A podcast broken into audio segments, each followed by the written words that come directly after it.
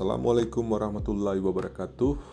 Selamat pagi, para pendengar podcast saya di mana pun Anda berada. Uh, pagi ini saya mau menceritakan mengenai kisah inspiratif antara Pablo dan Bruno, bagaimana mereka membangun pipa kekayaan. Pada tahun 1801, Pablo dan Bruno adalah seorang sepupu yang tinggal di sebuah lembah di Italia. Keduanya adalah pemuda yang bersemangat tinggi untuk maju meraih cita-citanya. Mereka pun berkhayal suatu saat menjadi orang terkaya di desanya. Suatu hari, kesempatan pun tiba. Kepala desa mencari dua orang pemuda untuk membawa air dari sungai yang terletak di pinggir desa ke tempat penampungan air di tengah desa tersebut. Pablo dan Bruno mengajukan diri dan mengajukan dirinya untuk mendapatkan kesempatan itu. Kemudian, keduanya mulai mengangkut air dengan ember. Sepanjang hari, mereka bolak-balik mengisi bak penampungan. Mereka digaji berdasarkan jumlah ember yang masing-masing mereka bawa. Wow, kita akan menjadi orang kaya, teriak Bruno dengan riang. Namun, Pablo tidak merasa seperti itu. Ia tidak yakin akan dengan kekayaan cara seperti itu. Begitu tiba di rumah, ia merasakan punggungnya pegal-pegal. Telapak tangannya nyeri karena lecet. Pablo berpikir bagaimana cara supaya bisa mengisi bak penampungan tanpa harus bolak-balik. Punggung pegal dan tangannya nyeri. Ia tak mau melakukan pekerjaan seperti itu sepanjang hidupnya. Ia mengajukan rencana kepada Bruno. Bagaimana kalau kita membangun saluran pipa? Saluran pipa? Ide apa itu? Kita sudah mendapatkan pekerjaan yang bagus menghasilkan uang yang banyak. Pablo jawab Bruno. Dengan upah satu sen setiap ember, kita bisa mendapatkan satu dolar per hari. Ini berarti setiap minggu kita bisa membeli sepatu baru. Setiap bulannya kita bisa membeli seekor sapi. Setahun kemudian kita bisa membangun rumah. Ide Pablo ditolak mentah-mentah. Tapi Pablo tidak putus asa. Ia yakin dengan idenya. Ia tidak mau seumur hidup menjadi pembawa ember. Akhirnya, ia memutuskan untuk bekerja paruh waktu saja.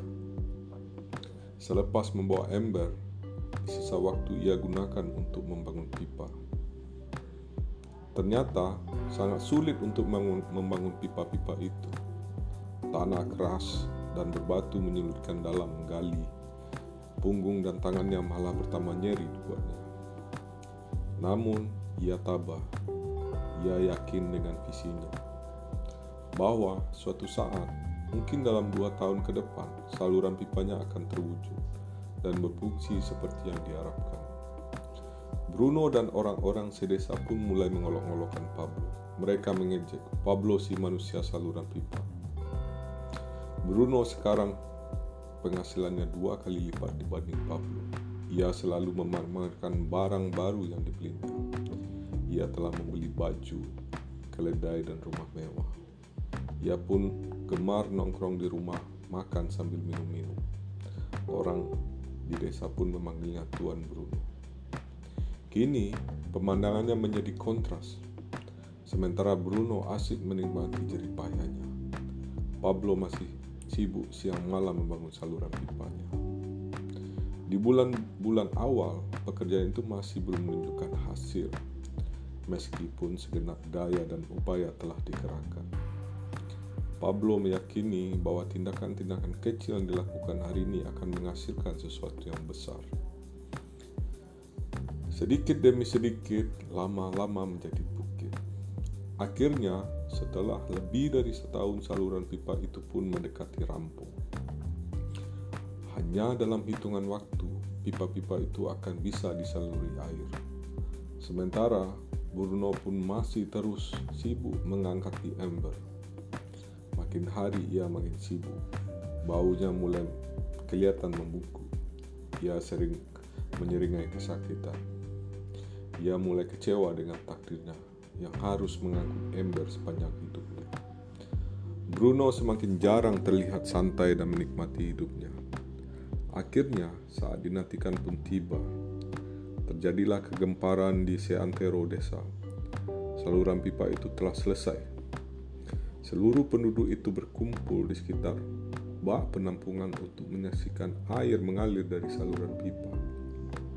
Sejak saat itu, Pablo tidak perlu lagi membawa ember. Air terus mengalir saat dia bekerja pun tidak. Air terus mengalir saat dia tidur nyenyak dan berlibur. Semakin banyak air mengalir, semakin banyak pula uang yang terimanya. Pablo mendapat gelar baru sebagai manusia ajaib. Para politisi memujinya setinggi langit. Ia pun dicalonkan menjadi wali kota. Namun, bagi Pablo semua itu hanyalah pencapaian awal.